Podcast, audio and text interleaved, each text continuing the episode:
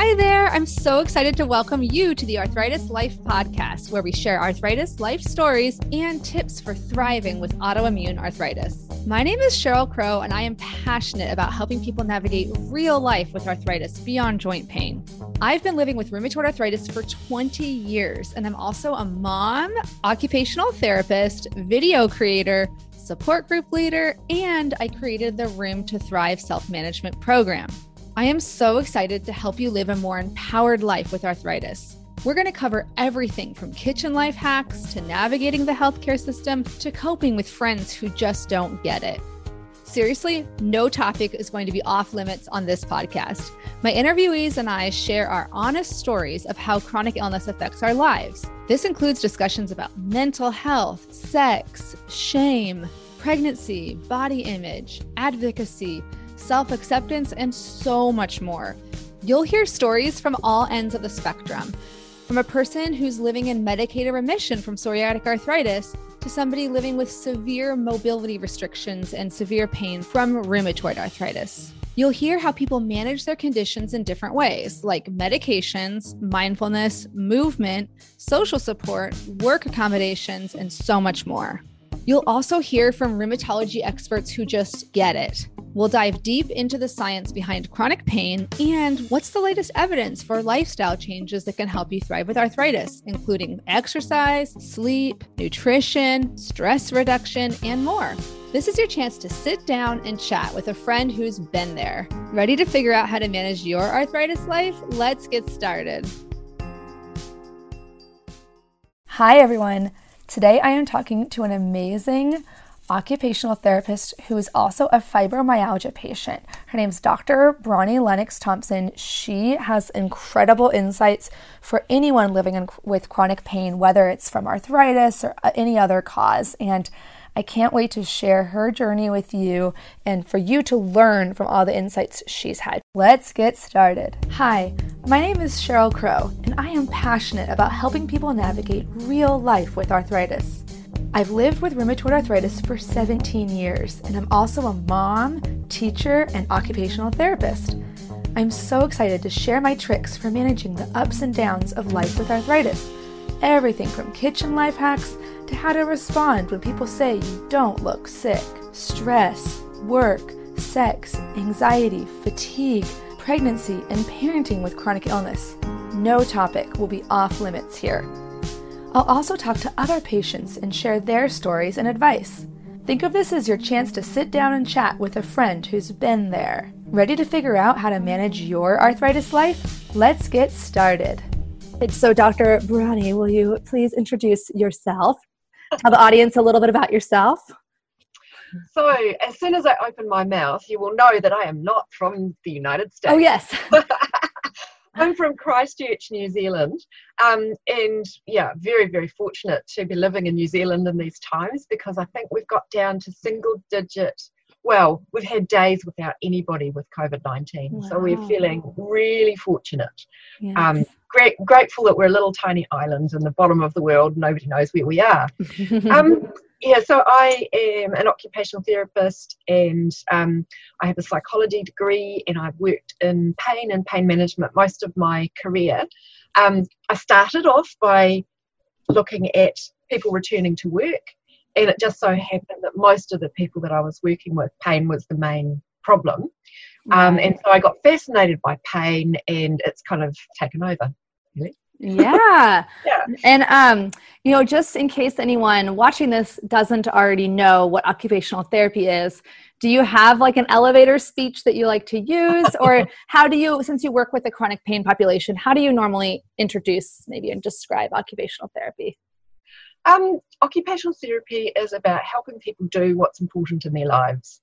It's the mm. doing, so we're interested in the practical, everyday little things that make up being a human being. Um, so we are about um, routines and habits and getting dressed and doing the grocery shopping and going to work, all the basics. That's what occupational therapists about. And I think that's because we believe that in doing, we're expressing who we are and by expressing who we are and how we do, we, st- we continue growing. Wow. That was really good. And it actually sounds better with the New Zealand accent too. I'm like, oh, it sounds so that's beautiful. I loved that definition. Um, and is there uh, a particular reason you went into the field of occupational therapy out of curiosity? You're going to laugh. Okay. So when I was um, in my seventh form, which is our final year of, of high school, mm-hmm. I applied for um, physiotherapy, for occupational therapy, and for a social science degree. Mm-hmm. Um, and I got into all three of them, but the OT oh, one came in first. Hmm. So I didn't think I was going to get into anything. So I immediately accepted it. and and went and and then I got in the other two. But I was actually really grateful that I chose occupational therapy, not because nobody knows what we do, because nobody can describe occupational therapy in you know yeah, it's hard. briefly, succinctly. Yeah. Um, but because I think as a physio, I would have been one of these militant, you will do it this way and that, and I'd be I'd be horrible. Um, whereas I think what I really love about my profession now, and I've had moments mm-hmm. of not liking my profession at all, um, is that our versatility, our passion for meeting people where they're at and moving at their pace. That's our job. And it's right. not so much about the the end result as partly our partnering in the process mm. of helping mm. people work out what works for them. I love that. Yeah, that's something I love about occupational therapy as well. And I, and to different, I mean, to differentiate it from PT, sometimes I'll say that you know the treatment plan from the skin in, like the muscles in, for the same injury might look the same for physical therapy, but for OT, it's what that muscle is doing in the person's world. You know, what are you? Yeah. It's going to look different. You know, if five different people break their elbow and have to rehabilitate if one's a taxi driver and one's a chef and one's a teacher and one's a computer programmer we're going to do something totally different you yeah. know with each one which makes it really creative you know yeah yeah um, and we've got to be really flexible because we're getting involved in people's lives and yes. they're the expert on living their life. It's mm. not my mm. job to step in and say, you've got to do it this way. That doesn't work. So it's all about how can I help you express who you are in the way that you do stuff. That's so great. Such a good word for everything. I know. I love it. No, it's so practical. I mean, honestly, it's better than I even thought it would be when I went into the field, you know, of, of occupational therapy. So it's been, um, that's been fun for me to kind of discover. Um, yeah and how did you find your way into the pain world? I'm curious because it's not usually people's number one. You know, they don't go into OT. Usually, they want to work either with like cute little kids or people with strokes or you know, classic yeah. Areas. Uh, yeah, I started. Um, I worked in older person's health, and mm-hmm. I really I loved doing that, and I loved group yeah. work in mm-hmm. particular because it um, that was a really important part of you know older people relating to one another learning yeah. from one another about what might work for them um, and also the process of, of occupation doing things together is such a human thing um, i got into pain because i was working in work rehabilitation and most of the people that i worked with persistent pain was the main problem mm, um, that, was a, that was the barrier to getting back into work of any kind and so I started to explore what what it is about pain that gets in the way. Um, and so I got fascinated by pain as a as a whole area, and it's kind of become the thing that I'm most interested in, and and it continues to absolutely fascinate me. It's it's intellectually challenging. There's so many developments, so much to learn, and it's about yeah. the whole person. You can't treat pain you're treating the person who's living with the pain and helping them develop a life that allows pain to be present without necessarily trying to get rid of it or just you know starts to be who you are yeah, yeah and it's such a counterintuitive um, at first proposal to say wait a minute no i'm going to go to the health professional because they're they're going to fix me and make my problem go away. Like it's like you have a sore tooth you go to the dentist you know yeah. they make it better. But with pain um, i'm wondering how to form this into a question. But um like um, i can hear because I have an approach that I love as as well that you know way more about than I do, which is ACT or acceptance and commitment therapy. I can hear that in your description of pain. Um, so, how did you get introduced to ACT as a therapeutic model? That's a that's really interesting. So I worked for some years in a multidisciplinary interprofessional program. Okay. So I worked with physiotherapists, psychologists, medical practitioners, nurses, social workers, mm-hmm. and other occupational therapists. And so I was really trained in CBT. Mm-hmm. Which oh, can, can you, uh, we'll just describe CBT as cognitive behavior therapy. Yeah. Yeah. Yeah. Cognitive behavioral therapy, where we look at people's thoughts and beliefs about what's going on and help them rethink through, check out the, um, the validity, the accuracy of those statements, mm-hmm. and then we try to help people develop a more helpful way of viewing what's going on. Um, and it's, a, it's related to behaviour as well. So we do lots of goal setting and planning and prioritising and that sort of thing. And then mm-hmm. I started to read some more around um, acceptance and commitment therapy from um, Lance McCracken and Kevin Vowles, oh, yeah. both really prominent researchers. Mm-hmm. And I started to see that, well, from my own experience, I have depression and I also live with fibromyalgia. Didn't mm-hmm. realize what's fibro until quite a few years after I'd been living with it because I just thought it was grumbly old back pain and mm-hmm. happened to affect every other part of my body. Um, right. But I then realized that, you know, my thoughts about my pain were actually quite accurate. Um, yes, mm. if I do this, I'm going to hurt. That's not um, that's not an inaccurate or maladaptive thing. It's right. a reality for me. If I do something that's out of the ordinary, I'm going to hurt and I might need to change how I go about my next step. Right. And here was CBT telling me that that was bad thinking, unhelpful thinking, wrong yeah. thinking. But it's my life.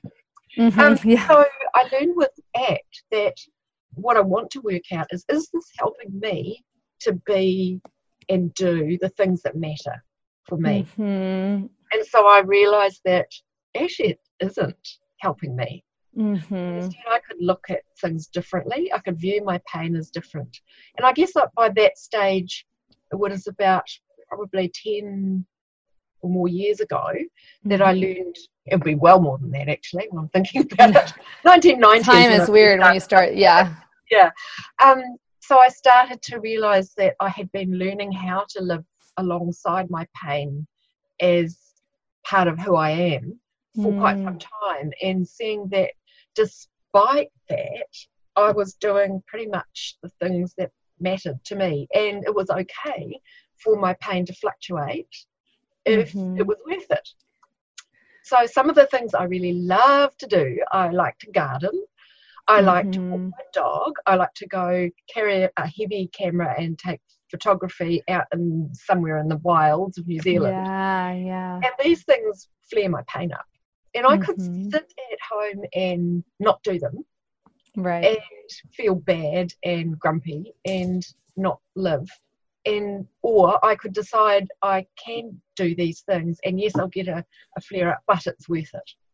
Mm-hmm. So for me, it was a lived experience of there are times when I do things that I know are going to flare up, flare me up, but it's worth it because I did this wonderful thing. Right. And I sort of realized that trying to control pain is impossible. Mm-hmm. My pain will do exactly what it wants to do. I can control my life and I can change the way I do a lot of things, but sometimes I'll be compromising um, things that really matter to me, like right. being spontaneous. Mm. I'm, not, I'm not a great planner. Um, I like to do things with a bit of spontaneity. And right. what I was what I've learned is that if I live my life according to what my pain tells me to do and trying to control my pain, I'd end up having this very, it'd be like living by numbers. You know, mm. by numbers pictures. Yeah, yeah. By numbers pictures, and they almost look like a real painting, but they don't. Right. They look artificial, and that was what my life would have been like. Have I, if I, you know, do all this planning and all of the stuff to control my pain. It would be a life, but it wouldn't be my life. it wouldn't be the way that I want to be.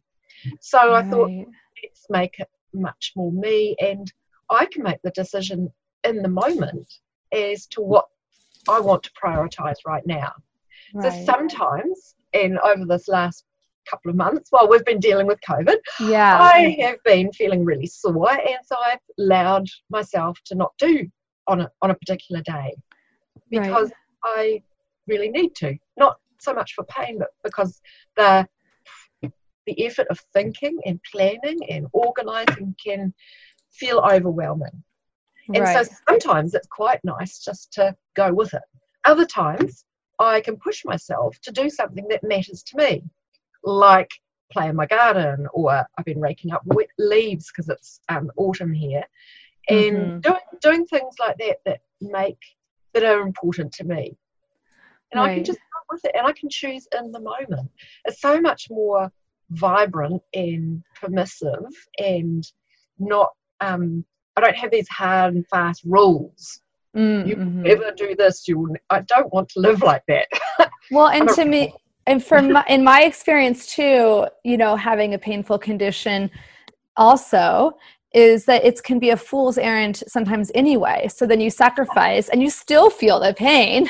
Exactly. So you're like, you're, or you're like, I remember thinking I did everything right, and I still felt this. Whereas, and that's because I was for me operating under the assumption that if you cross off the T's and dot the I's and do everything perfect, you can avoid pain. But it's like you can run, but you can't hide. exactly. I'm with uh-uh. you there. Yeah. Even on, a, even on a day when I'm feeling pretty good, I'm still sore.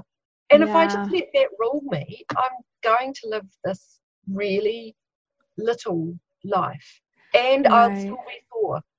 So I might as well be sore and do things that matter to me exactly. and all the benefits of doing things that matter. Right. Things I'm passionate about, things that I love.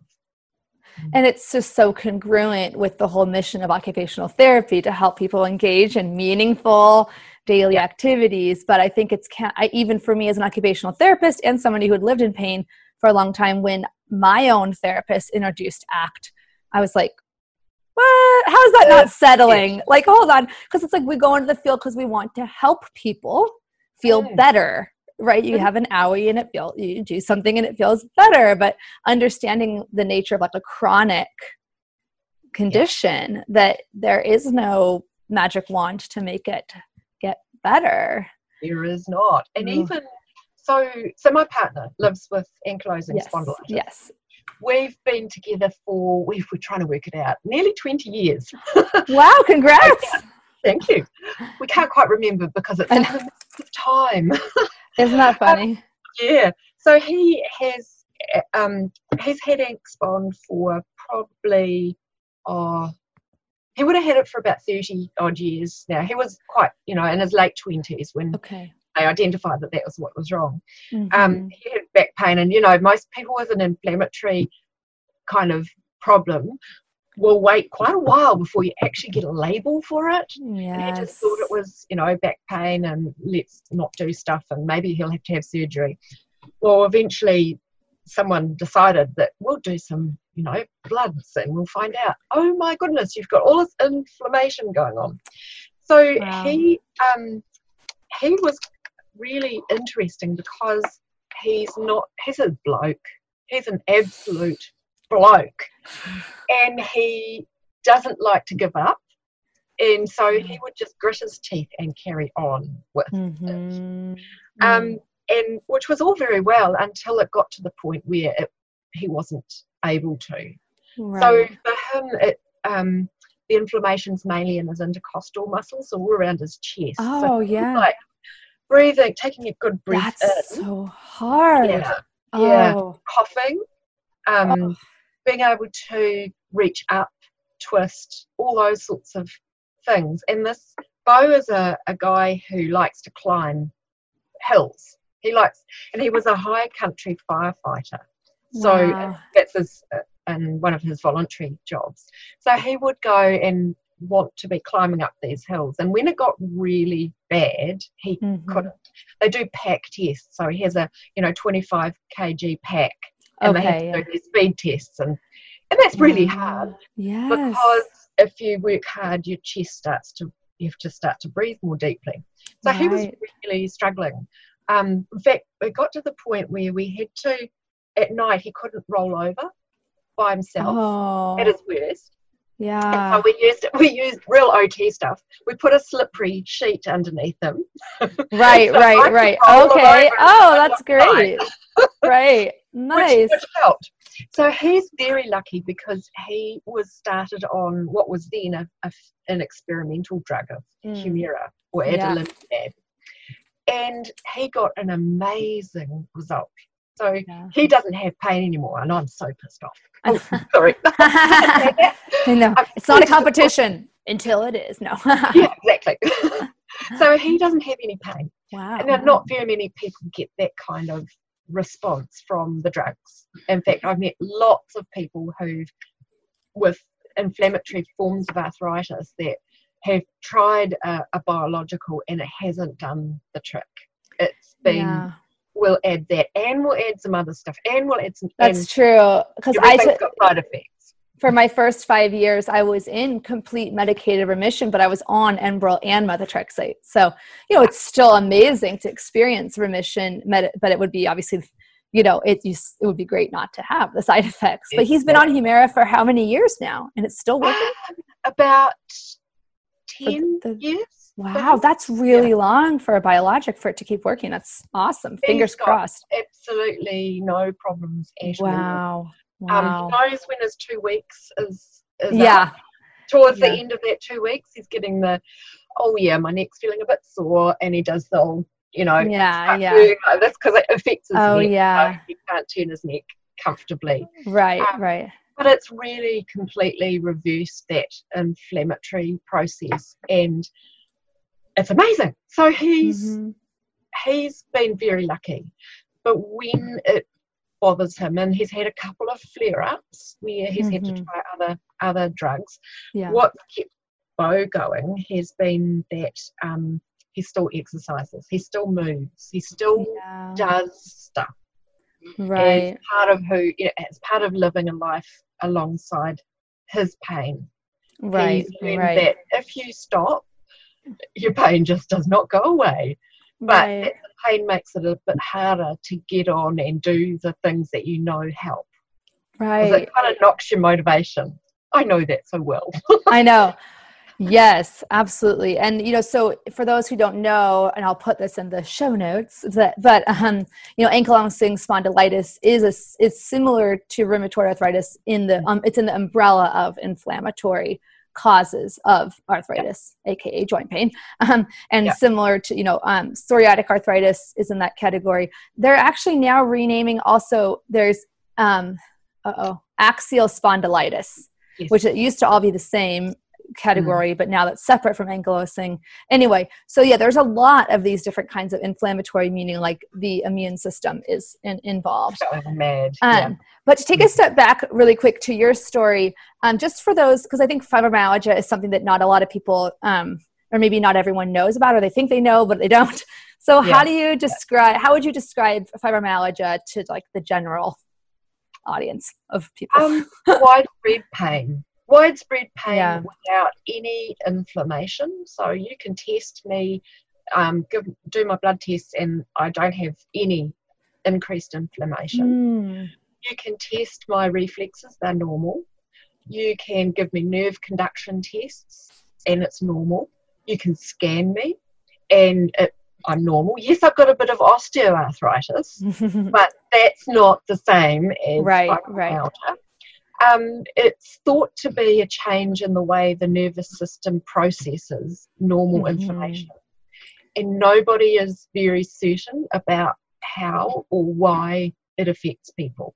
Yeah. It's got a number of other um, symptoms, some of which I have from time to time, and some that, you know, yeah, bother us all. Yeah. Um, most of us have really rotten sleep because oh. we don't go into the deepest sleep as easily as other people. And that was one of the earliest signs hmm. that people found that said that fibromyalgia is not the same as um, osteoarthritis, it's different.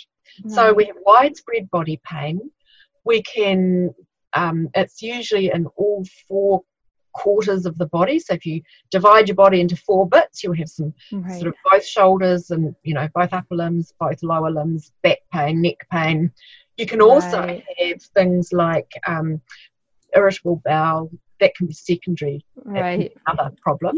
You're probably prone to um, having headaches, particularly Mm. migraines. Um, I twitch all night, so Oh, I wow. yeah, Sorry, I didn't mean to be like, huh? My face yeah, I know weird. it's weird. Yeah. No, I just didn't thought, think that would go along with it all, but Yeah, it's another one. my Um, body is fine. the foggy cognition, so you can find it Mm. harder to focus, to concentrate, to think straight, yeah. um, and to remember stuff. So Yeah. lots of people find that quite. They they call it fibro fog, where you just yeah. like a bit slowed, a bit um, like you have a hangover without the delight of actually Yeah, yeah. That, that part. I've yeah, I've it's what's funny is I've never been a drinker, but then I was put immediately on methotrexate. So then I was like, okay, well, I guess I have an excuse not to drink. But but I I I've I mm. know what you're talking about, that brain fog kind of. yeah, yeah and the feeling, yeah. fatigue that goes with. That was gonna be Okay. I was gonna ask about the fatigue, if it's the same like with the in- other inflammatory. Oh, very. yeah. very much. So I'm a bit of a nana. I, I'll go to bed early. I have Yeah. this sort of shocking sleep, and then I wake up. Um, by shocking sleep, I mean I take a while to fall asleep. Mhm. Um, I will wake up a couple of times in the night. Um, I've got much better at it. Um, Yeah, yeah. Insomnia is a real problem, right. and I wake up quite slowly. And I need and love, relish my full eight and a half hours of sleep, Oof. if not more. I literally thought about making a course. Maybe we should do this together called Sleep Divas. Like I am the ultimate princess. I am. I mean, my husband hasn't called me a sleep diva, but he could, and I would say yes, I am. Yeah, I'm I've very got to have my bed the right way. I've got to have my pillow.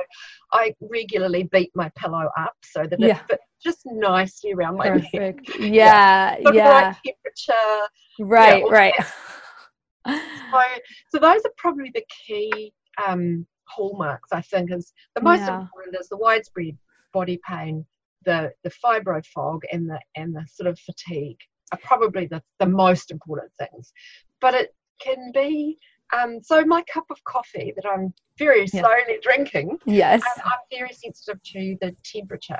So it feels Mm. tepid to other people. It's lukewarm, but to me it feels hot. So Mm. things like um, because my nervous system processes.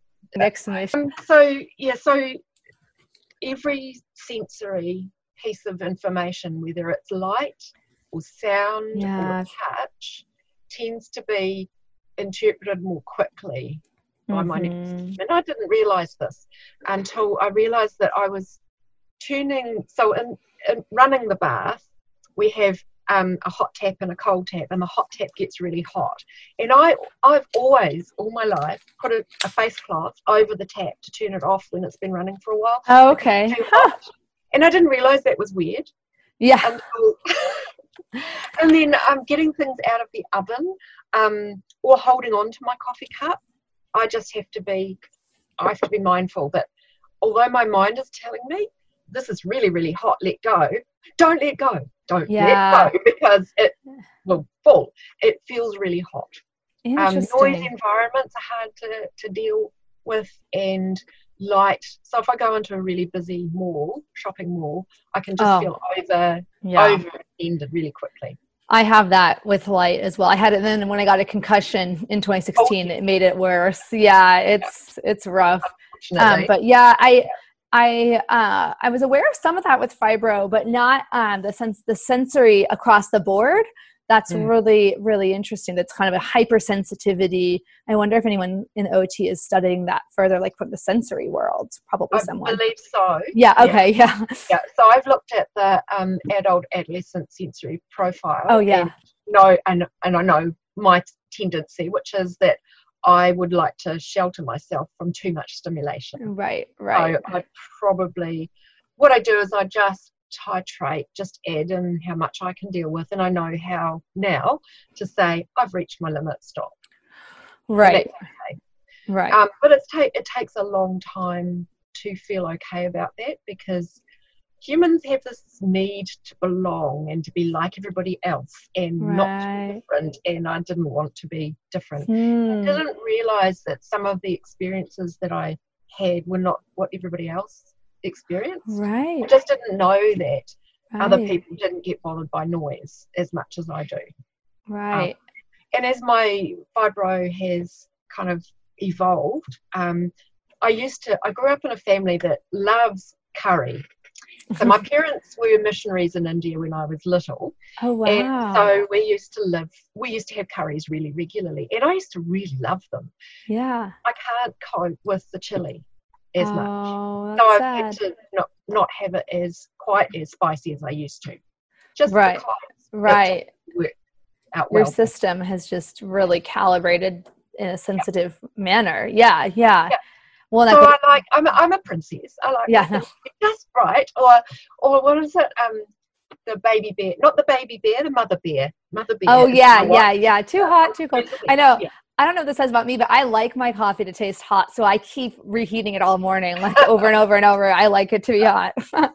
but Yeah. um, you know, something that I'm thinking about as you're talking is um, in in general, you know, you have a lot of experience with pain from the patient perspective, obviously, or the patient meaning like you live with pain, um, whether or not you're seeing a provider in any given moment, and the provider perspective. Um, what are some misconceptions about pain that you would like to take time right now to giving you a platform to tell us or maybe ha- i mean anything you want to say about pain i mean you could i know you could talk all day long about pain but yeah what are some of the things that maybe you often see people miss uh yeah not understanding about pain pain I think there's a misperception that if you understand the mechanisms of your pain and you have it explained to you, that magically your pain will go.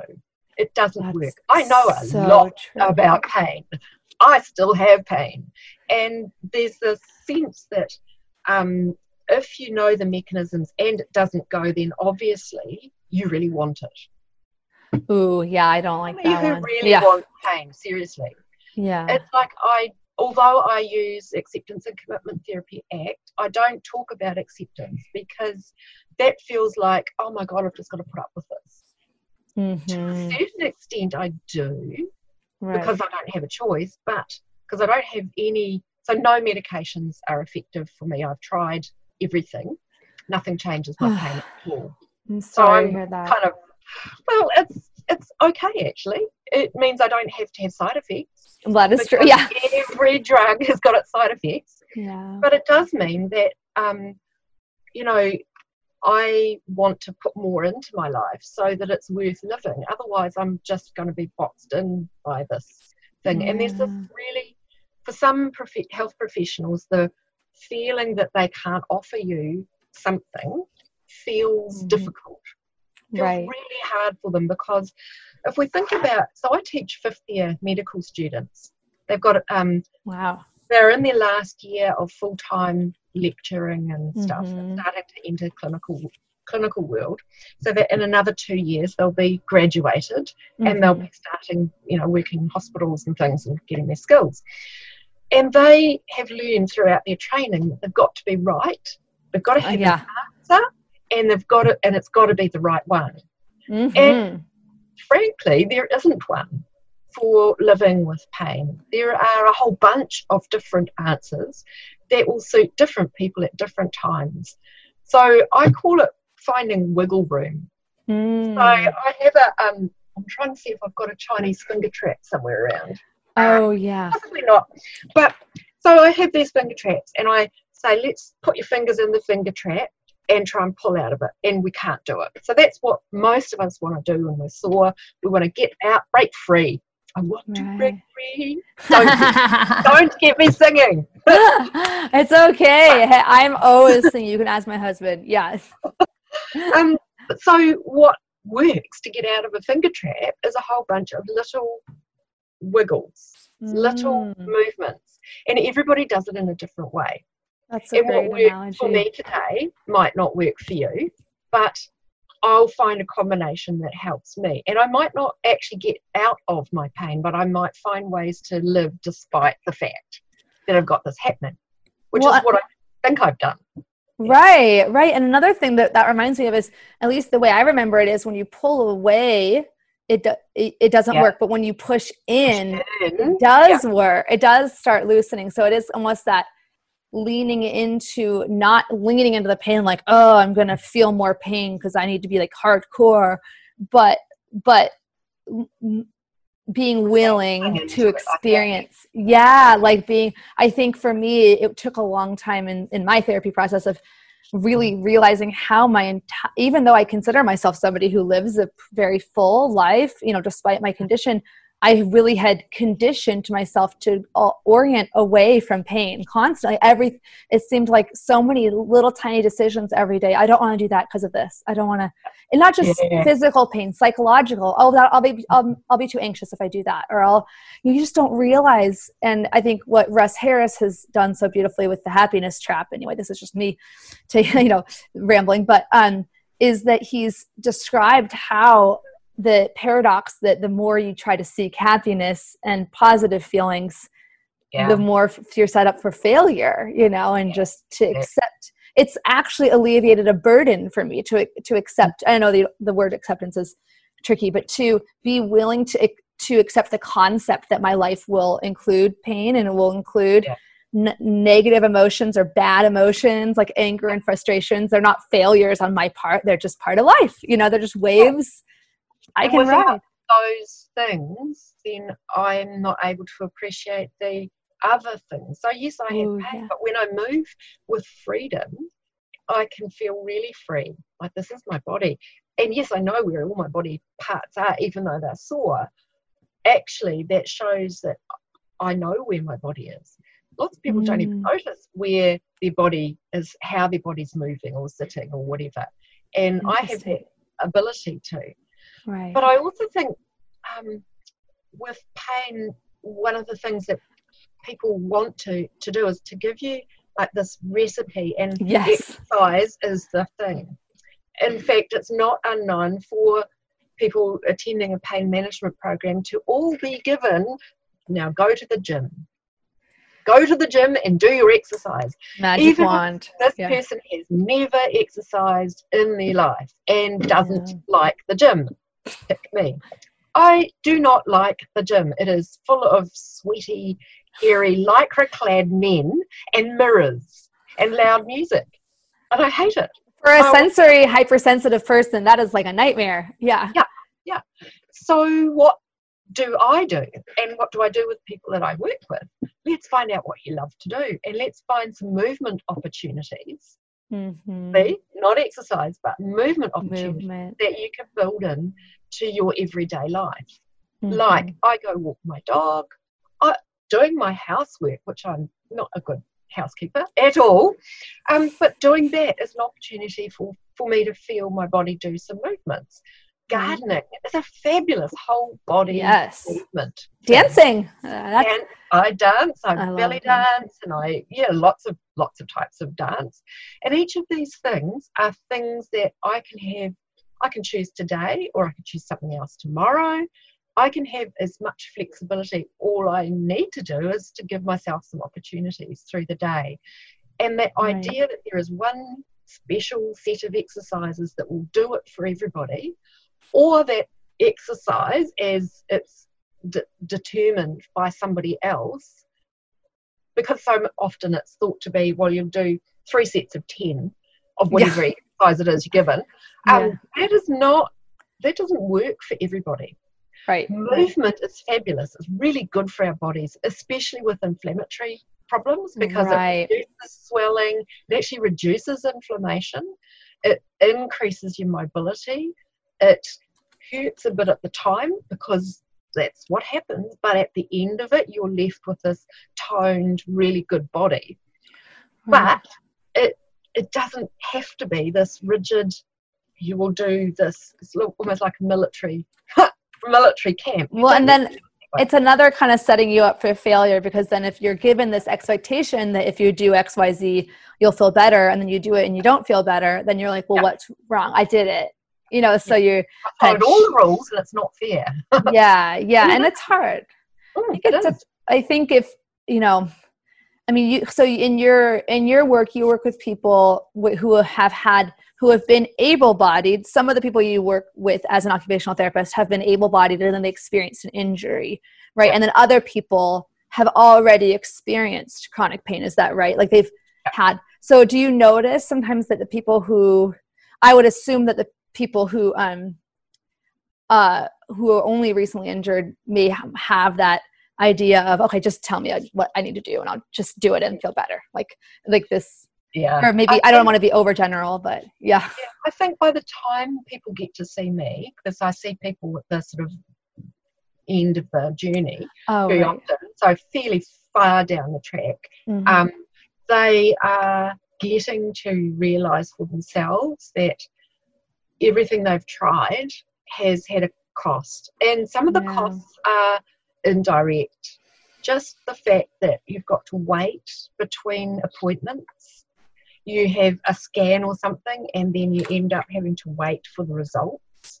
Right. And then wait while somebody decides what they're going to do, and then wait for the treatment to happen. If all this waiting gets in the way of because we kind of I'll start life once I've, I've done this, once I've got better. Mm-hmm happens when you don't get better. And I find lots of people are waiting and waiting and waiting, and 10 years later, they're still waiting for something to happen to take it all away. And that's fostered by some of our health professionals, right. particularly. So, take our, our fifth year medical students who are taught that they've got to have the answer right. and they don't know what to do. They are sort of flailing about trying to find something that nobody else has offered. Mm-hmm. instead of saying, actually this is how this is as good as it gets but i can help you get a better quality to your life. Right. Um, it's scary to say that as a as a health professional that i don't have anything to offer you. I heard that um, i was 22 21 22 hmm. and i'd had chronic pain for two years by that stage chronic back pain at the time oh. and the doctor um, I'll never forget him, and I just owe so much to him. The rheumatologist, Mike Butler, and okay. he said, um, I'm sorry, but there's no medication, nothing that's going to take this pain away. Mm. And I was gutted. You know, I was young, and yeah. I thought, I thought to myself, I'm going to have to live like this forever. Right. But what he gave me was he said, read this book. It was called The Challenge of Pain, and it was written by Melzack and Wall and he kind of obviously cued into the fact that I'm a bit of a geek and I like to read. So it is all about the gate control theory of pain. Mm. And it helped re- me realize that, yes, I hurt, but this is not about doing harm to myself. Right. Actually, it's just pain. It's still pain. I don't have to like it. Right. I don't right. like my pain, but right. it's just pain. It's just noise. It's like hearing um, the wind blow or knowing that my eye color is brown and I'm short. It's just part of part of being a human for me. And I learned that I can do stuff anyway. So that part was really good. And I would mm-hmm. hope that more health professionals would say, I don't know what to do next, but I'll be with you, as he was, yeah. to work out what to do. So he, he gave me the book. I went away. What he didn't do at the time was help me learn how to live well with pain. Right. That's my lifelong journey. I'm still learning. Every time I run a group with a bunch of different people who've got pain, I learn something new, which right. is cool. And no, I don't like pacing myself. I hate it. I'm a terrible pacer which is you know pacing is one of those things we're supposed to do it's been really good right. for you and you're going to live yeah. your life by chunking everything down into these little bits but actually it's really it's awful because can, you have to stop well yeah it, i think it just depends on your own patterns like if yeah. i tried to pace myself perfectly throughout an entire day I actually wouldn't be able to get as much done is if I take advantage of my body's natural rhythm, which is I'm a morning person and I get really tired in the afternoon. Pretty much whatever I do, I'm still going to have that afternoon crash.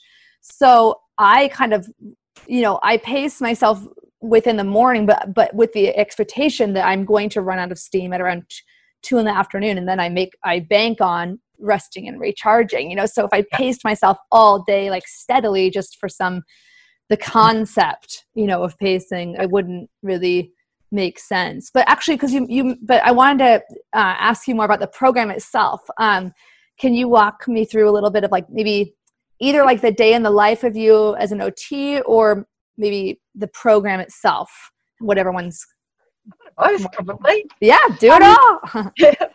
So so the group program that i run is based on acceptance and commitment therapy mm-hmm. um, it's six weeks and it's a bit constrained by our funding models. Right. That's the way it is.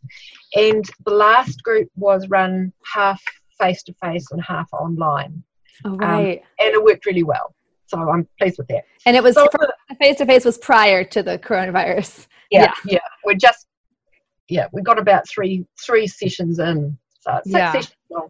So the first session is really a chance to get to know one another and to realise just what a journey we've all been on. So we talk yeah. about pain. We try to get um, some kind of understanding between us as to what what's going on with pain why do things like my emotions affect my pain why does okay. stress affect my pain why do these drugs not work for me you know what's what's going on there and what it's like to be have this invisible illness that oh, nobody looking at you can tell.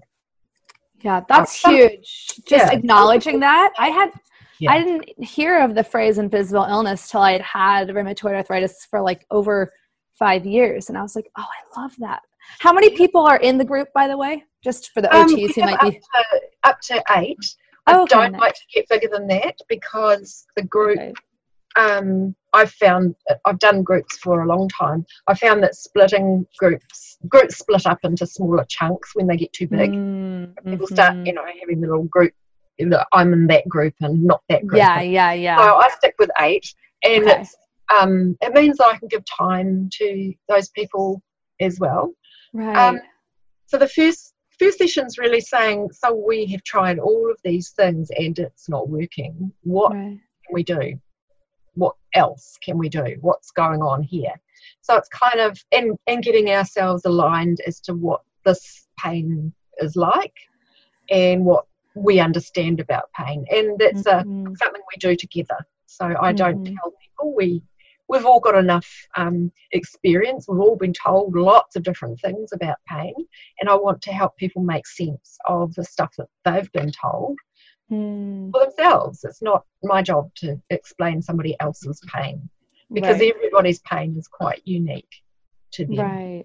That's so validating, I, I imagine. That oh, they're yeah. like, oh. Yeah.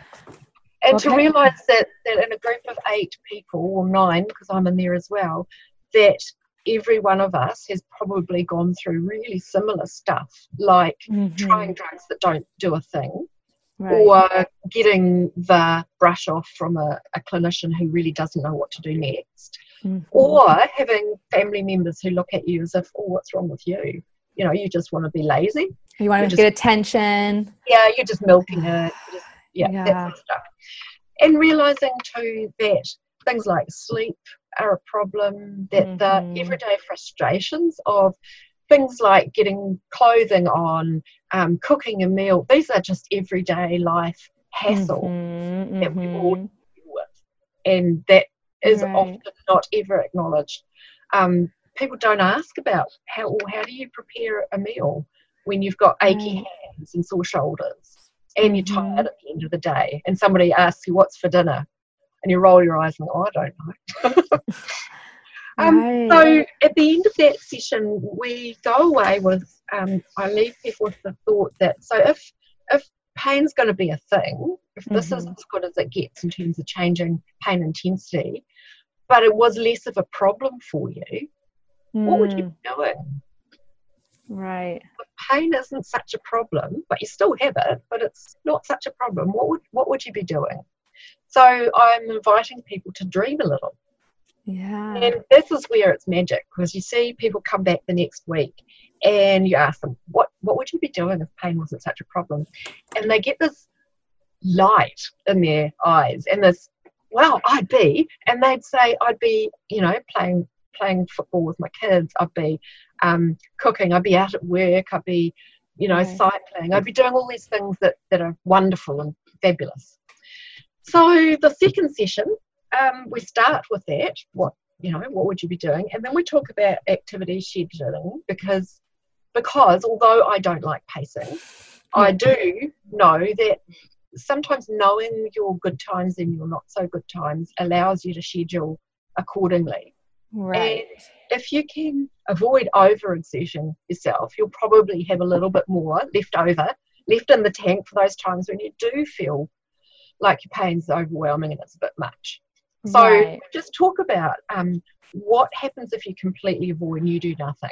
And most people will agree, well, actually, it feels like it feels terrible. I'm just Right. doing nothing and I'm still sore.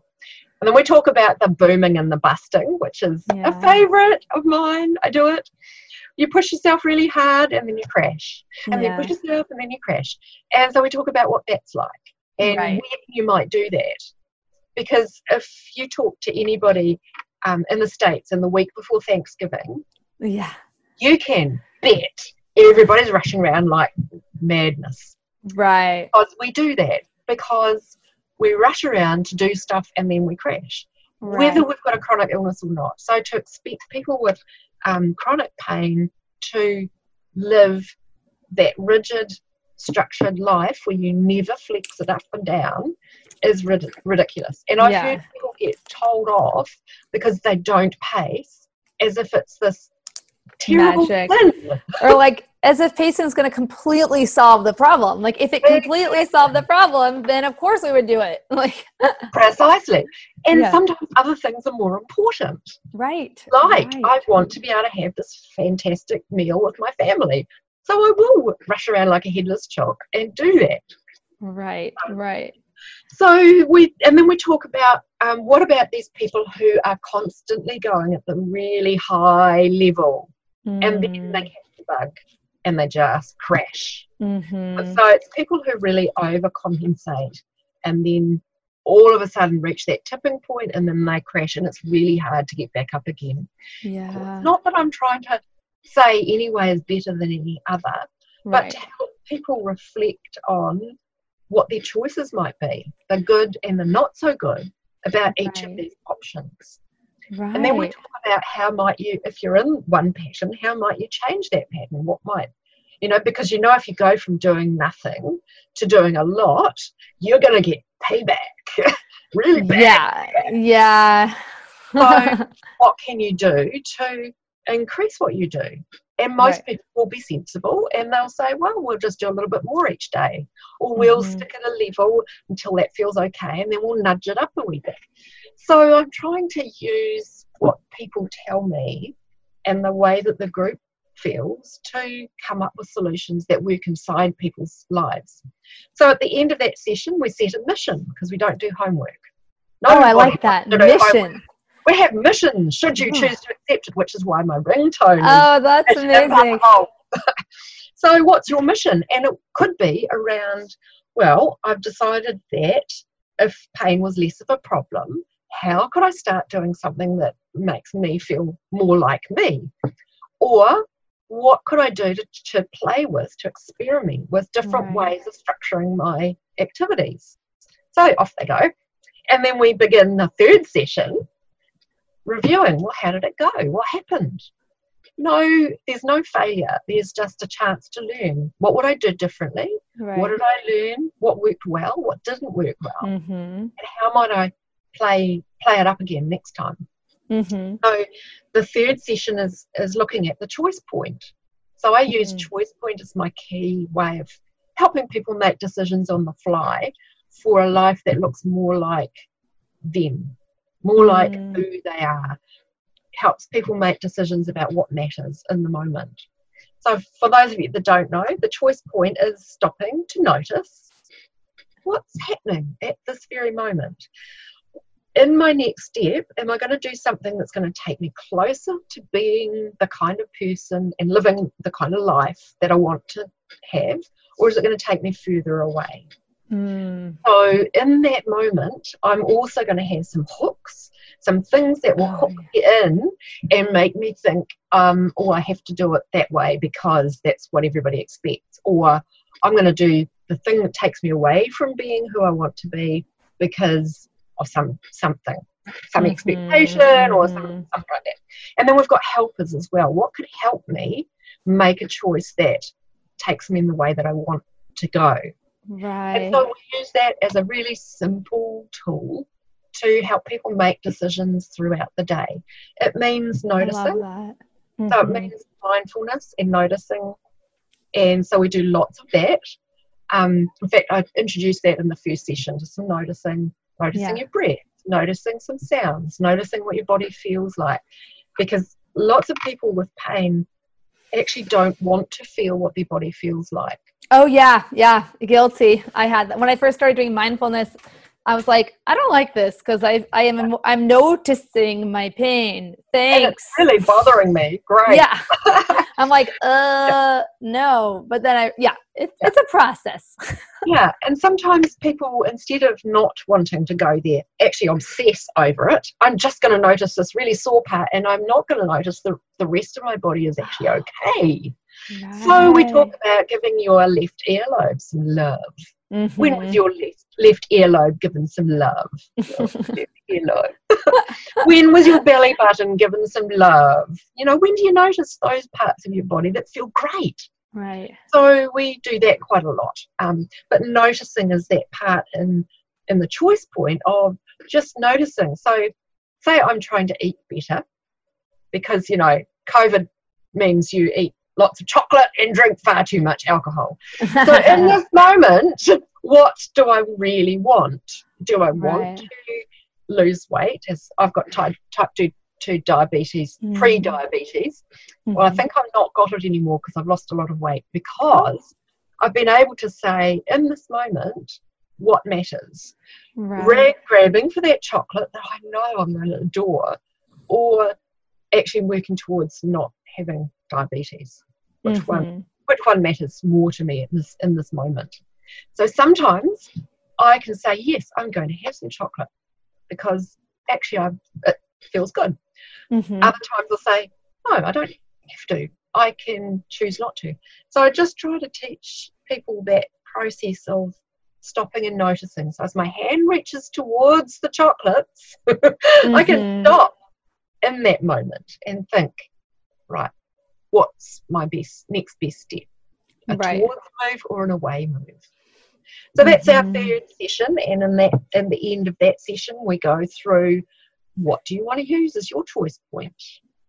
How many times you're going to use choice point throughout your, and maybe we use Mm. choice point for some of the people that I work with find it really hard to stop. They don't like Yeah. sitting and doing nothing. It's not what we hear much about. We hear so much more about people who avoid movement, but there are just as many people, I think, who push themselves really, really hard and feel guilty and uncomfortable just stopping. Hmm, uh, interesting. Yeah. You know, they keep busy all the time and almost Oh. driven feeling. Mm-hmm. So to stop and notice um, can feel really uncomfortable. So maybe we can practice that. So we, we play lots of people set their own mission to Mhm. integrate using choice points sometime at some place in their life during that Right, coming week. Then fourth session we we talk about um, ah, this one's the sleep session Mhm. sleep and sex session. We, Ooh, we have yay. to have a sex session because you know you just have to. But we do talk about sleep because most people with persistent pain find that their sleep is rotten at least for a while, Yeah. and we can blame that poor sleep on our pain. But it seems that it's possibly less the pain that wakes us, more that when we wake up in our normal fluctuations of alertness is over the course of the night, when we have pain, we wake fully instead of just waking Mm. a little bit. And then we find it harder to fall asleep because it's harder to wind the body down a bit. Right. So we just talk about some sleep practice that we can use. Some people will have tried a lot of the stuff before.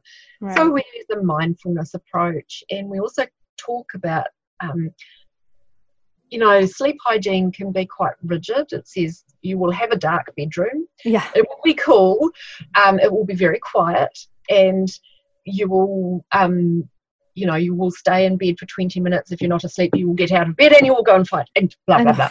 Which is, you know, Yeah. so it's very ruly and it's not always well there can be some funny cons- consequences if somebody's learned that they've got to fall asleep and the room's got to be absolutely quiet yeah. and then you stay in a hotel with a air conditioning Yeah. where you stay at a friend's place and there's a train running by you can't Mhm. You, you find it hard to fall asleep so I teach a more mindful approach, which is let's just notice that yes, that's going on, but I'm resting my body Mhm. rather than fighting with and struggling to fall asleep, which does not work. Let's just notice. No. Let's just Right. notice that I'm resting in, in bed and I'll notice my breath. And actually, I fall asleep much faster that way anyway. Yeah. Yeah. I found that too. Yeah. And then at the end of that session, we talk about well, what might you try out of all the different things that we cover in the sleep session or something else that's part of um, your living more like yourself. Right. Right. Then we go to um, who's on your team. Oh, but what about the sex part? We don't want to miss that. Oh, the sex. Oh, yeah, yeah. sorry. Well, it can either come in there or come in in the who's on your team. Oh, oh, part- okay. Sorry. yeah. It can be one or it can be one or other, but let's put it into the into the who's on your team. So, who's on your team is going through all the people you've had to tell your story to, Mm. and not everybody that you tell your story to is going to be the person that's going to get it. And the Mhm. fact that we do disclose a lot to other people about what's going on inside us, but it's really reciprocated.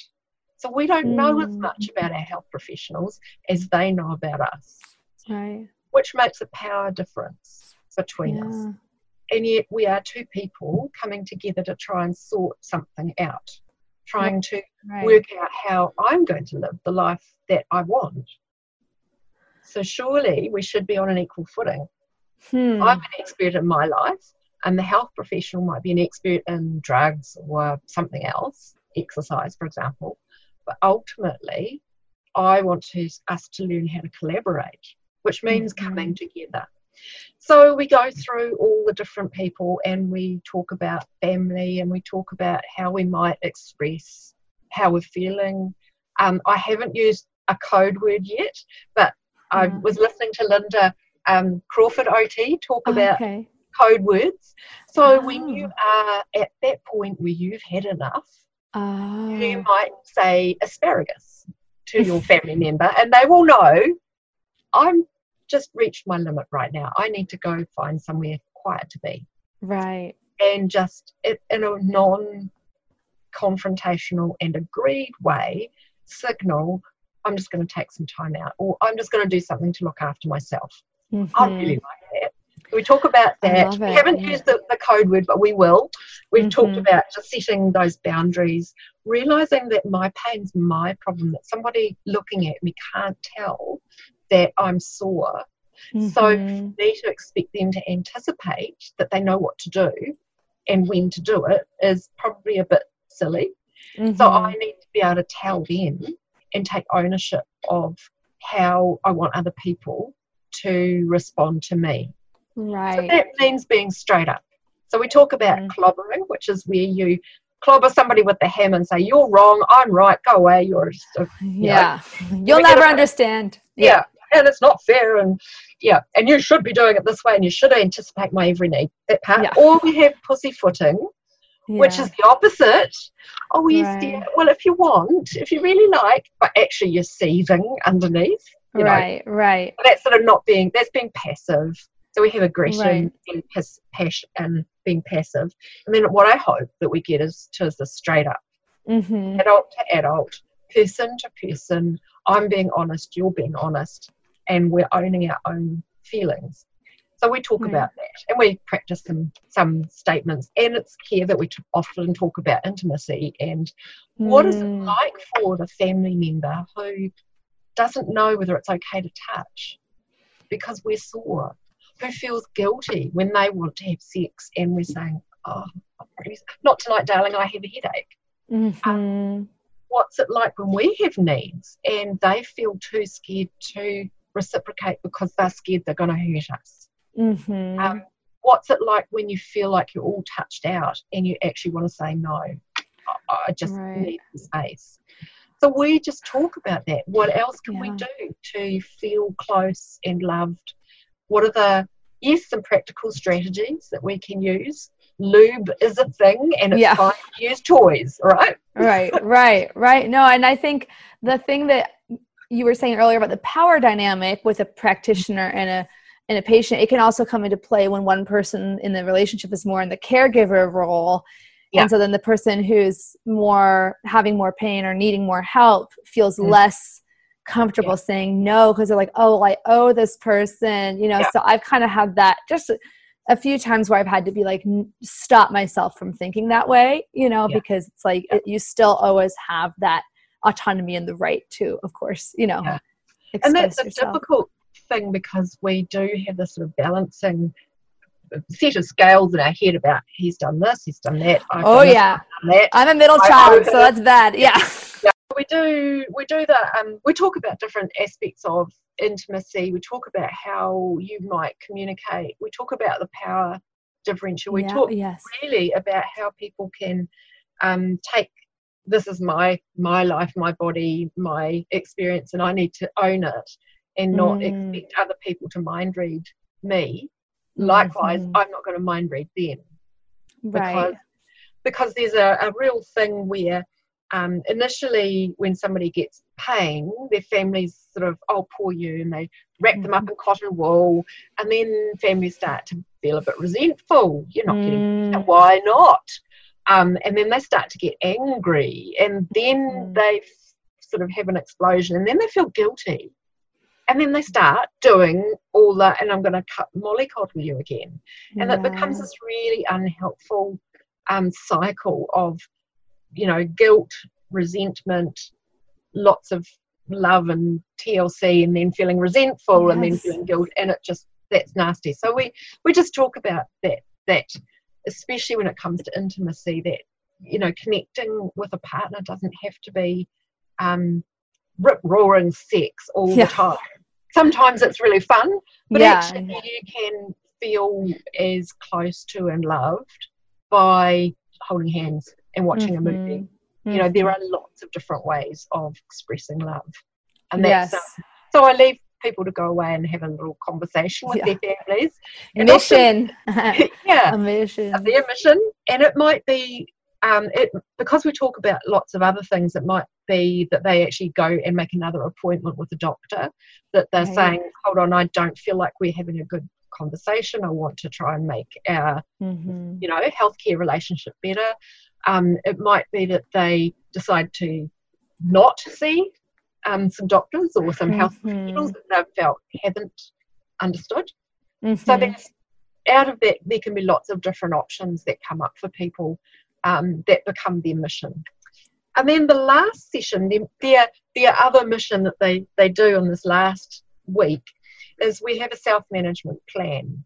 That is a nice. list of all the things that we've talked about and because at each session we we talk a lot about different strategies that right. might be useful as we as we deconstruct each um, mission we say how did mm-hmm. it go what could you try to we try lots of we talk about lots of different options for people the group come up with them and i come up with them and we just kind of swap notes so on the on that final day they have a two page um, self-management plan that is basically it's there um, documentation of the things that help them in detail that they can take with them wherever they go to any health professional to say, look, I've tried these things. These things help me. Nice. These things don't. I'm not going to do those.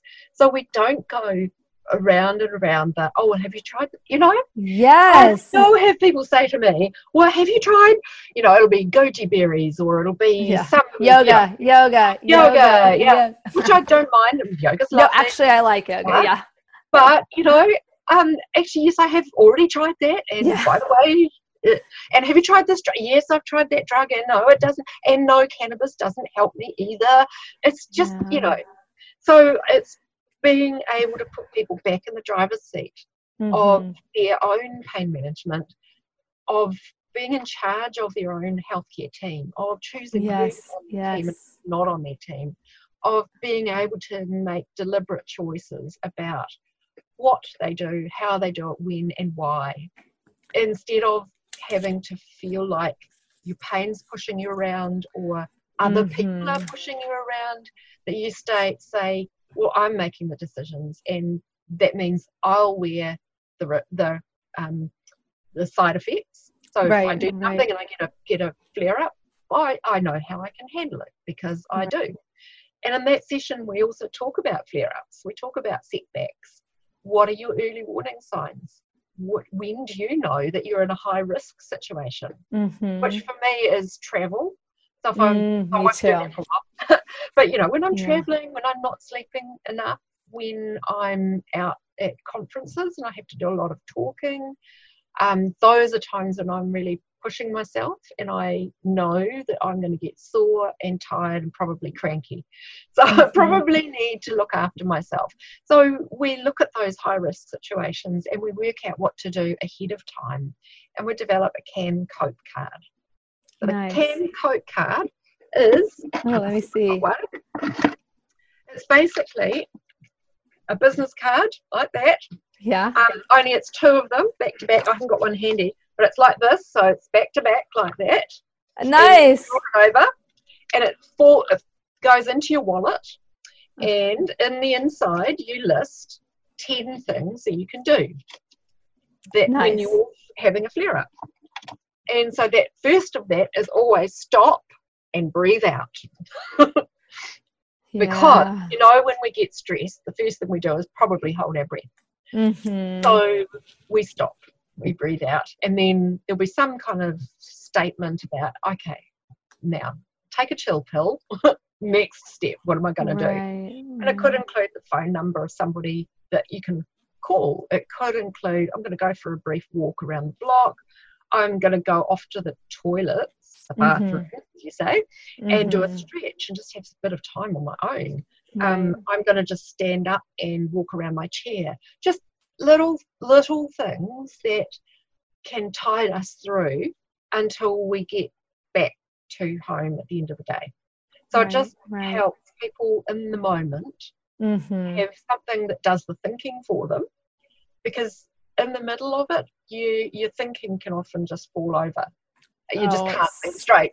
So that's so true. For me, I had that for for claustrophobia, you know, I would go through all the strategies, I would practice it, but then yeah. when it would happen, I'd be like, wait, what are my strategies again? I forget. Like, I'm in the MRI machine. What was I going to do? Ah, you know, oh, that would be scary. That's a hard one. one well, so the exposure therapy was um, coupled with ACT really was yeah. the, the, transformation for me because I just learned, you know, I just kind of learned that I could mm-hmm. tolerate mm. my own discomfort rather than trying to run away from it or desperately try to figure out how to make it the goal isn't to make me feel good in the MRI, right? It's to just be able to tolerate the MRI without a massive panic yeah. attack. So yeah. kind of like what Russ Harris said about like public speaking, you know, like a lot of yeah. people's a realistic goal for a lot of people wouldn't be to feel 100% calm and peaceful as they public speak. Mm. Even though I love public speaking, but most people don't, you know, but to say, yeah, I can re- recognize and sit with and make space for the anxious thoughts and it just yeah. took me a lot. I, I, of practice i've seen a lot of people who say oh act is so it's so um it makes so much sense and it's so and to me i'm like it didn't make sense to me at first because i was so attached or fused with the idea of yeah. i'm a problem solver. Pain and anxiety are a problem. I'm just going to fix them and make them go away. Yeah exactly. I know exactly what uh, you're saying. Yeah, because so, that's what we are. Our minds are made to pro- solve problems, but life's yeah. not a problem. It's a it's yeah. a process. And pain so pain true. can be problematic, but the problems that pain pose is less often than the solutions that we put in place. Hmm. They can be more problematic.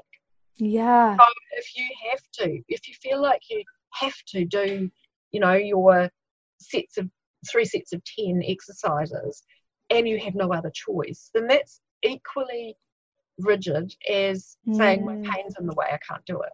Mm-hmm. What we need is that flexibility to be able to choose in the moment what is going to work to take me closer to being me. Right, right. really important. So the the can cope card is a way for people to carry their thoughts with them, to not have to do the thinking, to be prepared ahead of time. And then we talk about setback planning. Mm-hmm. So yes, you've had say under COVID, where we've been in lockdown, and your usual way of um, maintaining well-being is going to the pools and swimming, mm-hmm. and you can't mm-hmm. do that. What can you do? So right, trying right. to have some variability and some choice about what you do is right. um, part of that that sort of process, and that is this whole six weeks of springboard where I I know it's only a springboard. Right. It's only a starting point. It's where people yeah. start, and then I'm hoping they can go off and do life. They springboard and, into their life. I love yeah. it to have some more oh, flexibility great. to think about what do I really want, to have that time. Um, and it's funny, often at the end of the program, people will say that they didn't think of their pain as something they could gain from. Mm. But then they say, but hold on, when I go to a job, I am better at, at stress management than most people. Oh, yes, yes. Because I have to do it. I know how right. to lift and to carry in the, in the safest way possible because my body will tell me if I don't. Right. So they start to look on what we learn as a result of living with pain is some something that we can take advantage of. I, I know I'm tough and I know yes. they're tough. We are the toughest beasts around because we have to be. And that's something yeah. to really celebrate. I I've really been thinking about that a lot in the coronavirus situation for me personally. I I, I really doubt that I would have coped uh, in the same way that's kind of been pretty. Uh, I don't want to say like I'm coping really great, I'm amazing, but like I feel like my experiences with ACT, that acceptance, because I keep hearing people say things like, "There's all these unknowns, there's all these unknowns," mm-hmm. like as if it's like that's the problem, rather than like that's yeah. we always don't know. Yeah like we always yeah. know, obviously we don't always have deadly things that are this contagious that we don't know. But like the idea of like my psych my psychiatrist, I've had a psychologist therapist and a psychiatrist therapist. Um mm-hmm. and he there's the one's female and one's male. But anyway, he because I'm people who are I keep referring to them as my therapist. Someone's like, which one is you have like what is happening um you have a, a, he and a she like what is going on um but he has said so many times to me like can you sit with the uncertainty like the uncertain because I kept being like, but I can't deal with the uncertainty. Like, how am I going to fix it? And he's like, yeah. you're not. I'm like, you're the yeah. downer, dude. Like at first, and then I was like, okay, I get you. I get you now because there literally is just no other way. Yeah, life is so totally uncertain and random, and I think that's something I learned after the earthquakes in Christchurch. Oh, yes. People in Christchurch the ones who coped better were ones who realised that actually shit happens everywhere, anywhere, and it doesn't respect yes. the fact that you've been a good person or right. a bad person. It actually just shit happens. So let's let's go with it. And um, yes, the next earthquake might be really nasty and life will be a shambles again, but hey, we've got through this. We can get through. We just have to do it day by day. Right, right. Oh, we don't have to go, you know, plan the whole rest of my life out. We just have to go day by well, day. And this is from I can't remember if you have kids or not, but if when you have I a baby, yeah, okay. I thought you did, yeah. I just didn't want to be presumptuous. But you know, I think a baby is a good analogy for that, right? If you have a baby and you think you're going to be able to control everything in the baby's life, you are exposed very quickly to the reality that that's not. Yeah, think that the thought of actually a child sleeping through the night. So my children are adult now. Yeah. My son's 29 and he's moved back home. Oh wow. Yeah, he's moved back o- over the weekend because um, his the flat that he was in, the woman, as soon as we got to level two, which mm. means we've got a bit more flexibility, she said, "Off you go." Oh. Apparently, she's vegan and she didn't like the fact that he had his he wanted to have a stereo in the lounge beside the plants, and the plants did not like the electronics. Okay. And she wouldn't let him put any food in the fridge because he wasn't vegan. Oh wow, so, that's um, pretty committed. Yeah, so she's so he's come home, and my daughter and he's got a lovely girlfriend who's got two really lovely boys, and they came over last night. It was just fantastic. Oh, and then my daughter's 26, and she's just left um, Christchurch to move to Auckland. Oh, big, nice. Big move for her to be completely independent. Um, Wow. And and her job is in social media. So she's Nice. a social media marketing person. And of course, everything dried up. And so she was really, really worried because, you know, all the marketing was supposed to happen now and it didn't. Oh, yeah. But it's coming back really quickly now Oh, and good. she's rolling in it. But but well, she's having to do a lot of work to get get everything out there. But you know, kids are. I'd always thought that one of my children would go to university and be, you know, this bookish person like me. Well, no, my son's a, a diesel mechanic. He happens to like philosophy as well, but he's a diesel mechanic. Nice. And Michelle is um, a social media queen and you know the Insta queen.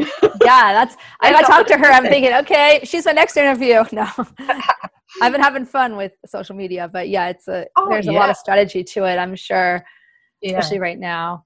Um, but yes, we have to be i think lo- we do better in life if we look to what we want to have as important and we find ways to express what's important to us in different forms. There are lots of different ways to be who you are.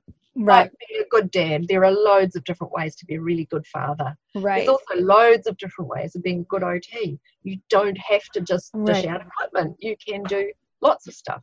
And that's Mhm. great. It gives us it gives us more opportunities to um to express who we are and yes. i think what life is meant to be about really Oh, that's such a wonderful point almost to end on. I just I have I have one more question though. Thank. and first of all, I, I've said this already before I started recording, I think, but thank you so much for your time because you really are like a guru of the pain world. Um, but um, for OT especially, and I know we've had this talk already, but I guess now that we're recording it, you know that it's you know I'm hopeful that in the next decade or so, more occupational therapists will pursue pain program, you know, working in the field of pain like you have.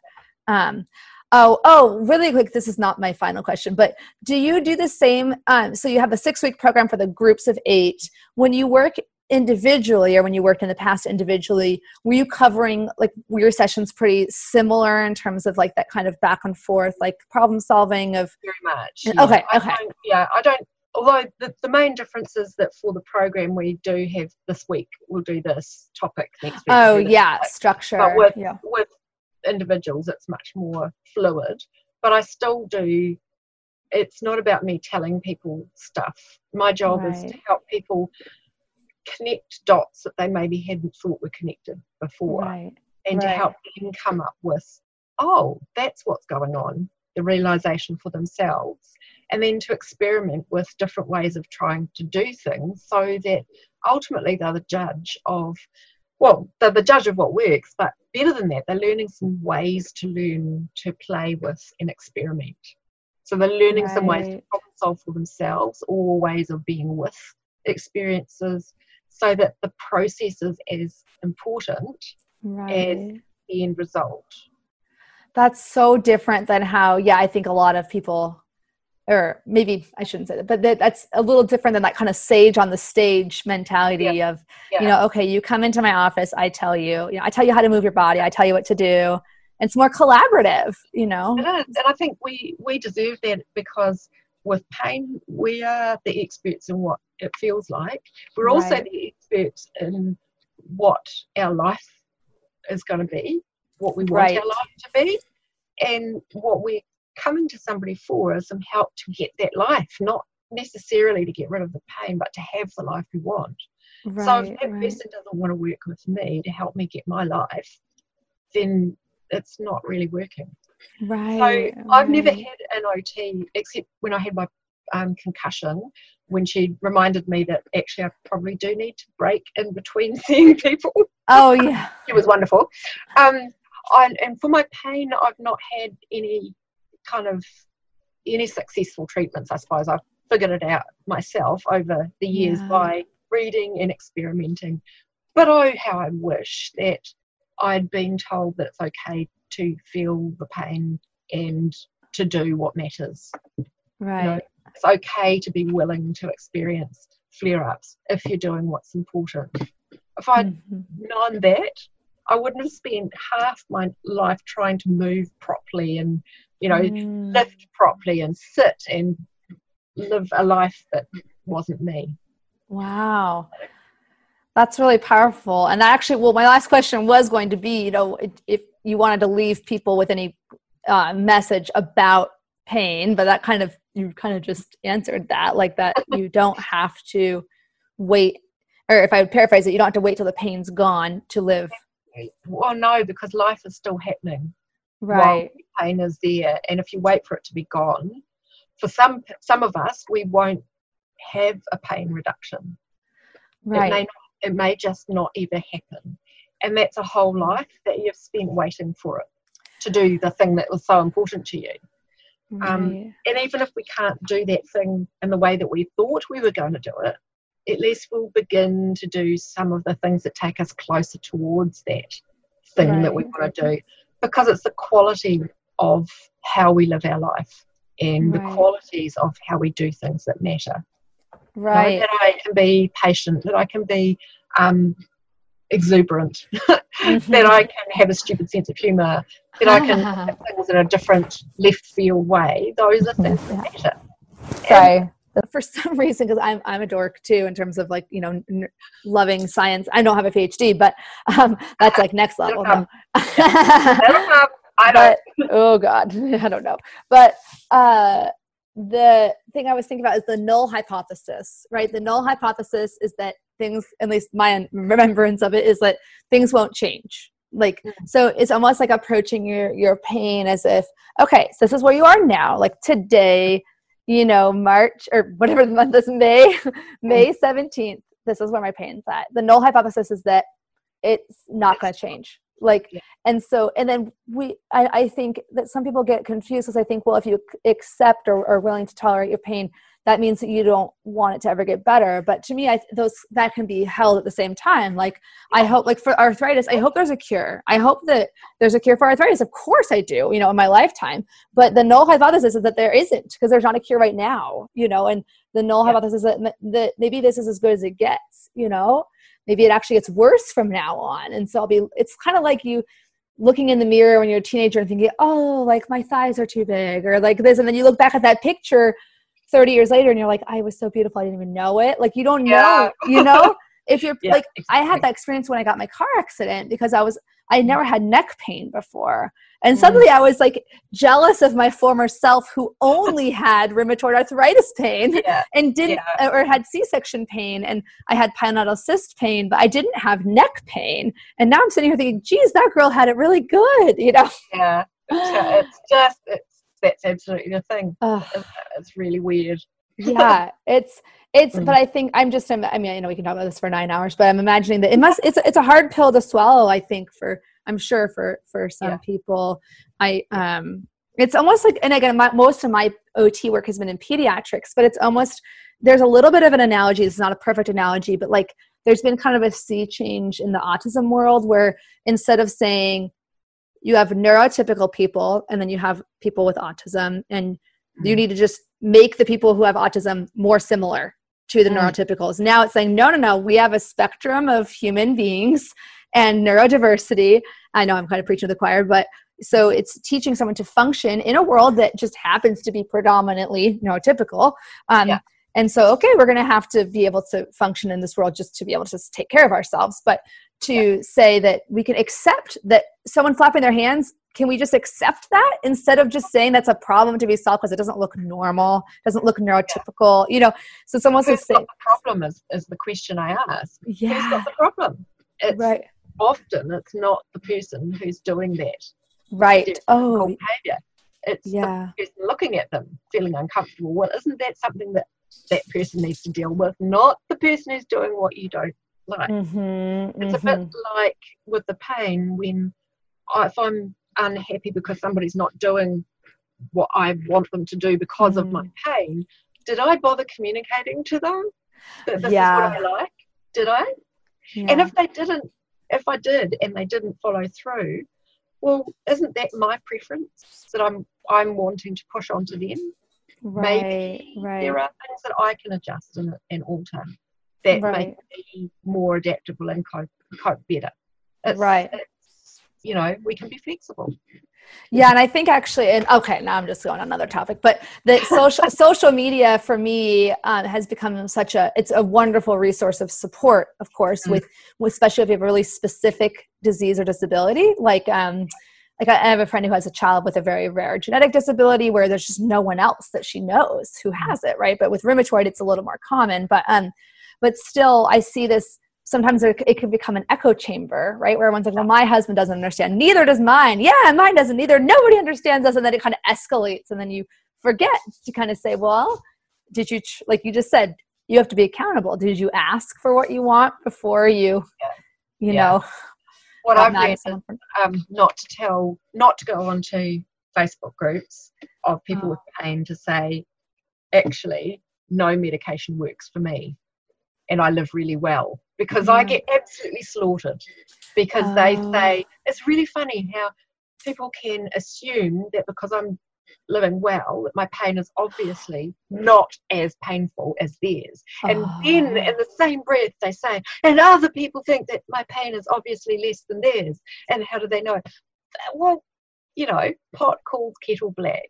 Actually my so- pain's my pain and it gets in the way but i've found ways around it and no there Mhm. isn't a drug that works i wish there was Mhm. but i don't know that i want to try the the side effects i Mhm. probably will because i've tried everything everything that's been offered Curiosity is, yeah. Well, I- yeah, but I, I just feel like you know, in the in the end, I I would like people with pain to also remember that other people with pain have their own experience, Yes. and what works for them might not necessarily work for you, and vice versa. And it doesn't mean that that because somebody's coping well, it doesn't mean that you've got less pain. Oh, It just it's got a different way of living. Yeah, and this is a slightly different context. We had just the other day someone emailed or DM'd me on Instagram and they were like, How did you get into remission? Or how long have you been in remission? I'm like, Oh, I'm not in remission at all. Like I have mm, you know, I have mild pain most days and sometimes it goes into moderate and sometimes it goes down to sub mild. It's never gone though. You know, Yeah. and they're like, Oh, I just and I, I but in that case they they weren't trying to minimize my Mm. situation. They were just literally just assumed that because Yeah. I'm kind of out there making videos and dancing and you know I mean of course there's a difference if, obviously if I was in the most severe pain I could possibly imagine I wouldn't probably be able to dance but um but just it, it's really hard to yeah you just don't know looking at someone whether they're and Yeah. uh, we all tend to Being actually, you can't tell whether. I'm having a good day or a bad day. yeah really, because it's internal. And I can put on a brave face, as most of us learn how to do. And sometimes Yeah. we do that. And sometimes it's important to do that. Other Mhm. times it's not. And yeah we want that. It's the serenity prayer. yeah know? Give me the wisdom to know what I can change, the wisdom to know what I can't change, and the wisdom to know which one is right in front of me right now. Oh, that's I'm the hardest. I Yeah. just made this funny TikTok video about like it's again that expectation versus reality where you know you have the higher the expectation the less likely reality is to meet that right so Yeah. yeah, I think it, it's when you first get diagnosed with something you're like okay well my my coping strategy is just is to be a problem solver and I'm going to go figure out what the solutions are and I'm going to do them and then the doctors are like there's medicine to try you're like great okay you know point a to B relationship. Try get diagnosis, try medicine, feel better. And Yeah. then you realize it's actually like this super long iterative, you know, process Oh, Yeah. that yeah, and finding little ways to really Yeah. fine tune stuff. But it's funny that yeah you mentioned the thing of c- the comparison trap because i i just saw someone else mention that on social media too. So there are people try to get that message out that you know don't compare even within groups. And actually speaking of autism again because that was just where my heart was for a long uh, while in the ot world is there's a lot of parents that that fall into that too. Well my kid you don't understand because your kid only has mild autism. Yeah. or you know it's the same with o- or, or ra well your ra is only moderate. It's like we're all having our own experience and you know it's all valid so if you want people to find you to follow your blog maybe or is there anywhere you would want me to direct people to Yeah, so um, Health Skills blog, which is Yes. www.healthskills.co.nz. Um, it's just a WordPress blog, but that's where I've been writing for a long time. now. Great. She has Um, some amazing stuff on there about pain and yeah, Mm. OT and other disciplines. It's just wonderful. Um, and I'm on, I'm on social, I'm on Facebook under Health Skills as well, and I post cross post into there. Um, I'm a little bit on Twitter, not very much. That's um, right. Yeah. Just a wee bit under Adiemus Free, which is um, I'm wonder I'm going to change that name. Oh, okay. Yeah. um, that was way back in the day when it was thought better to, to separate my professional Oh, stuff yeah. from that. But I've decided actually I'm me, and That- you can take me as me or not. So um, if you follow that. me on Instagram, it's Bronnie Lennox Thompson, and there's not very much pain stuff on there. There's an awful lot of um, silversmithing and places that we've gone and beer. yeah. Hey, full person, holistic view of who you are. Yeah, and I'll also I'll post for the because I know that in the exploring pain research and meaning group is really active patients and providers, and then the um, OT activating OTs for ACT and OT. And I'm really hoping there's going to be more OTs who learn about ACT because it's just it's, It's a such Fabulous way of working. it's really affects i mean for me again i learned it in the context of anxiety and, and panic attacks with claustrophobia and it's ended up becoming so relevant to chronic illness and it's relevant to any challenge any challenge really like not just challenge, and, and you don't have to have a diagnosis. to yeah have it. You can have a situation like COVID and lockdown and have to respond to it. And that's Yeah. fine. Well, even little things like, you know, just living, just everyday living, because there are days when you feel cranky and you don't want to do something and you need to just stop for a moment and think, what, you know, what's my value? Where- yeah What, how do I want to be in this situation? To be a better person, to be a better, to be a person that I want to be. right right well that's awesome thank you so much Thank you so much for listening to today's episode.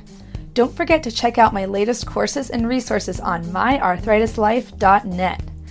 This podcast is brought to you by the Beginner's Guide to Life with Rheumatoid Arthritis, a four week online education and support program that I created from scratch to help people with inflammatory arthritis learn everything they need to know to navigate the social, emotional, physical, and logistical challenges of rheumatoid arthritis and related diseases. The next group is going to start in August 2020. Learn more at myarthritislife.net or bit.ly slash arthritis course, all in lowercase. You can also connect with me on my social media accounts on Instagram, Facebook, Twitter, and even TikTok. Check out the links in the show notes.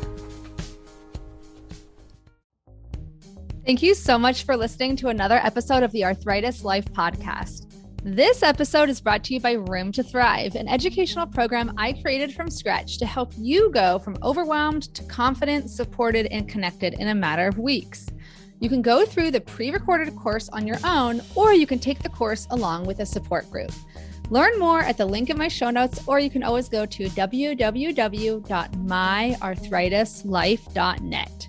And if you like this podcast, I would be so honored if you took the time to rate and review it. I also encourage you to share it with anyone you know who might benefit from it. I also wanted to remind you that you can find full transcripts, videos, and detailed show notes with hyperlinks for each episode on my website, www.myarthritislife.net. If you have any ideas for future episodes, or if you want to share your story or wisdom on the podcast, just shoot me an email at info at myarthritislife.net. I can't wait to hear from you.